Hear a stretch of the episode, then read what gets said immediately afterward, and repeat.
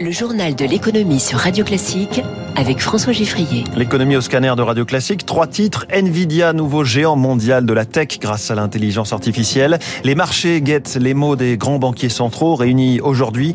Et puis on vous racontera comment le Japon, qui avait stoppé la totalité de ses 54 réacteurs nucléaires après Fukushima, tente de les rallumer. Radio Classique. Si on s'interrogeait sur une bulle boursière autour de l'intelligence artificielle, le géant Nvidia a apporté hier une réponse claire. Lui, dont le cours de bourse a doublé depuis six mois et plus que triplé depuis le 1er janvier, grimpe encore ces dernières heures après la publication de ses résultats trimestriels. Grâce à ses processeurs ultra puissants dont raffolent les grands noms de l'intelligence artificielle, Nvidia pèse ce matin 1160 milliards de dollars en bourse, ce qui la classe au sixième rang mondial, juste derrière Amazon. Bonjour Eric Mauban. Bonjour François, bonjour à tous. Nvidia a donc battu toutes les attentes sur les trois mois écoulés. Ouais, les investisseurs attendaient de très bons résultats. Ils sont finalement meilleurs que prévu sur la période de mai à juillet. Nvidia a doublé son chiffre d'affaires par rapport à la même période de l'an dernier. Quant au bénéfice, il ressort sur le trimestre à 6,2 milliards de dollars. C'est 9 fois plus qu'il y a un an. Des données spectaculaires qui faisaient bondir tard hier soir l'action Nvidia de 10% dans les transactions hors séance à Wall Street.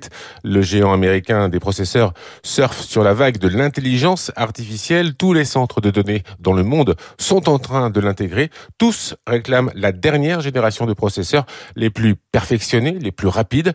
Sur ce marché, deux entreprises dominent euh, le marché. Le taïwanais TSMC qui les fabrique et Nvidia qui les conçoit. Les ventes de Nvidia aux entreprises du cloud ont dépassé sur le trimestre la barre des 10 milliards de dollars, soit une hausse de 171% sur un an. Certains analystes tablent sur une progression d'au moins 800 milliards de dollars de dépenses des entreprises et des consommateurs au cours de la prochaine décennie. Eric Mauban en direct. Le Nasdaq était en forme lui aussi hier soir, plus 1,59%. Le Dow Jones a gagné 1,5%. Le CAC 40 quasi stable, plus 0,08% à 7246 points. À Tokyo, le Nikkei progresse en ce moment de 0,60. L'euro vaut 1,0870 et le pétrole, le baril de Brent est juste sous les 83 dollars. Et voilà qui va peser lourd sur l'état de forme des marchés financiers dans les prochaines heures. La réunion annuelle de Jackson Hole dans le Wyoming aux États-Unis d'aujourd'hui jusqu'à samedi.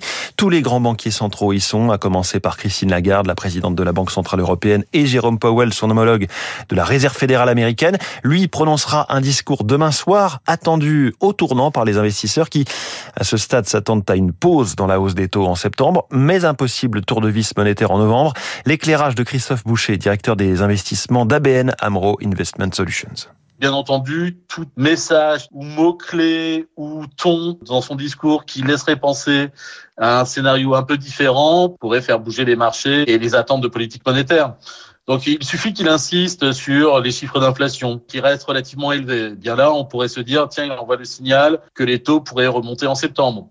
À l'inverse, il suffit qu'il insiste sur le fait que les euh, conditions de crédit aux États-Unis continuent de se détériorer. Et là, on se dirait, bah, tiens, il reste attentif à la croissance de l'activité et à l'emploi. Peut-être que la pause pourrait durer plus longtemps que prévu. Donc en fait, les investisseurs cherchent le moindre signe, le moindre commentaire qui pourrait faire pencher euh, le prochain cap de politique monétaire dans un sens ou dans un autre. On en reparlera avec la star de l'écho ce matin, le patron de la stratégie de marché chez Natixis IM, Mabrouk Chetouane, à 7h15. On apprend dans les échos ce matin que le président de la Fed s'auto-inflige de lourdes pertes à cause de toutes ces hausses de taux. Et oui, ça peut surprendre, mais il a des actions et des obligations. Lui, dont chaque mot peut faire plonger ou décoller un cours de bourse, en l'occurrence son patrimoine a chuté de 25% en 2022 par rapport à 2021, atteignant environ 48 millions de dollars. On ne sait pas encore ce qu'il en est pour 2023. Les finances de l'Argentine soutenues à bout de bras par les institutions internationales, le FMI débloque 7 milliards et demi de dollars pour le pays qui fait face à une inflation de 115% sur un an et à une croissance quasi nulle. En France, pour leur rentrée médiatique respective, Emmanuel Macron et Elisabeth Borne ont voulu rassurer sur le plan fiscal. Je vois beaucoup de, rumeurs sur lesquelles on voudrait augmenter des impôts. Il n'est pas question, c'est pas du tout la philosophie du gouvernement, d'augmenter les impôts des ménages. Au contraire. La première ministre d'un côté sur France Bleu, le président d'un autre qui ne veut pas laisser monter la petite musique des hausses d'impôts, dit-il, selon des, propos rapportés depuis le Conseil des ministres. L'opposition n'est pas convaincue, ainsi Véronique Louvagie des Républicains, vice-présidente de la Commission des finances de l'Assemblée, le dit dans les échos ce matin. Je m'inquiète pour les Français qui vont au final trinquer d'une manière ou d'une autre.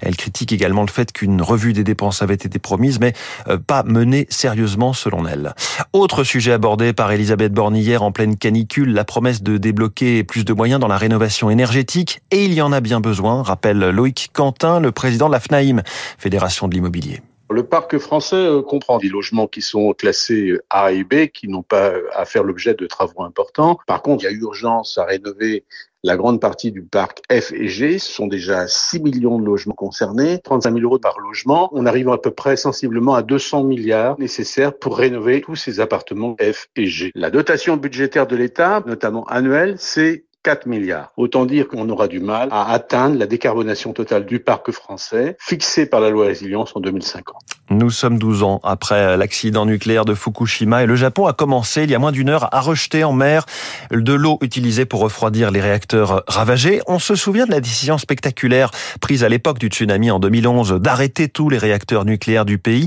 Mais on va le comprendre avec le correspondant des échos sur place, Yann Rousseau. En dehors du cas de Fukushima, aujourd'hui, le Japon cherche à rallumer le plus de centrales possible. Malgré la catastrophe de 2011, le Japon n'a jamais renoncé au nucléaire. Dans les jours et les semaines qui ont suivi la destruction de la centrale de Fukushima Daiichi, les grands électriciens du pays ont stoppé tous leurs réacteurs. Il y en avait 54 en activité avant l'accident sur le territoire. Ils ont ensuite dépensé des milliards de dollars pour renforcer la sécurité des différents sites et ils cherchent maintenant à obtenir le feu vert du régulateur pour rallumer ces tranches. Alors actuellement, le Japon exploite 10 réacteurs, mais le gouvernement espère que 17 autres vont bientôt être rallumés. À l'horizon 2030, 22% de l'électricité de l'archipel pourrait être de nouveau d'origine nucléaire. Cela permettrait d'éteindre une partie des centrales thermiques qui fonctionnent aujourd'hui à plein pour produire le courant dont le pays a besoin. Le Japon n'a aucune ressource fossile, hein. il importe au prix fort tout son charbon, son gaz et son pétrole pour fabriquer son électricité. Tokyo a même récemment révisé sa loi sur le nucléaire pour rallonger la durée d'exploitation de ses centrales.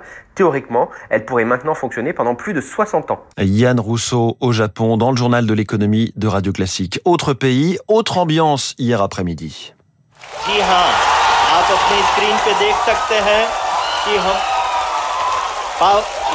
L'explosion de joie en Inde dans la salle de contrôle de la mission spatiale Chandrayaan 3. Son module a réussi à se poser sur la surface de la Lune. Un exploit pour l'industrie indienne que seuls les États-Unis, la Russie et la Chine avaient réussi jusqu'à présent. Il fait toujours très chaud ce matin en France et cela perturbe une partie de l'activité économique. Prenez les vendanges qui ont déjà commencé. Cette canicule à la fin août inquiète les viticulteurs pour ses conséquences sur la qualité et la quantité de vin produit. Zoé Pallier. En Haute-Corse, Nadine Montemani gère un domaine du même nom, 80 hectares de vignes et 40 degrés ces jours-ci. À 11 heures, il faut s'arrêter parce qu'il fait vraiment très très chaud. Des horaires réduits qui compliquent les vendanges. Ce sera un petit peu plus long, mais ça peut pas durer trop longtemps non plus parce que sinon les raisins mûrissent trop vite. Sous l'effet de la chaleur et quand le sol est sec, les fruits perdent aussi de l'eau, ils transpirent et se flétrissent. Les grains sont petits et il n'y a pas beaucoup de jus. C'est le soleil qui nous a bu une belle partie de, de notre récolte, je dirais. La production devrait même chuter de plus de 10% avec cette canicule, anticipe la FNSEA.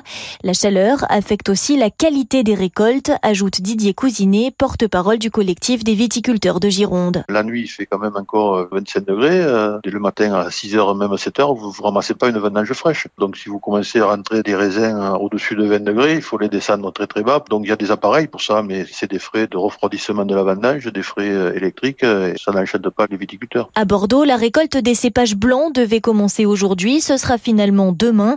Les températures doivent chuter de 10 degrés dans la région. Il faudra alors accélérer les cadences pour compenser le retard. Joël Pallier pour Radio Classique. De nouvelles difficultés pour Boeing et son programme maudit, le 737 MAX. L'Américain a identifié une malfaçon qui ne poserait pas de problème de sécurité, dit-il, mais qui perturbe de nouveau les livraisons de l'appareil. Dassault Aviation, en revanche, peut se réjouir. Son dernier né, le Falcon 6X, décroche sa certification auprès des autorités européennes et américaines après 1500 heures de vol d'essai. Le 6X peut accueillir 16 passagers dans trois salons distincts. Il est surtout capable de voler un peu plus de 10 000 km, ce qui est un vrai point fort. Il est vendu environ 50 millions de dollars pièce. Il est 6h55 sur Radio Classique. Dans un instant, le coup de cœur du jour avant la météo et le journal de 7 heures.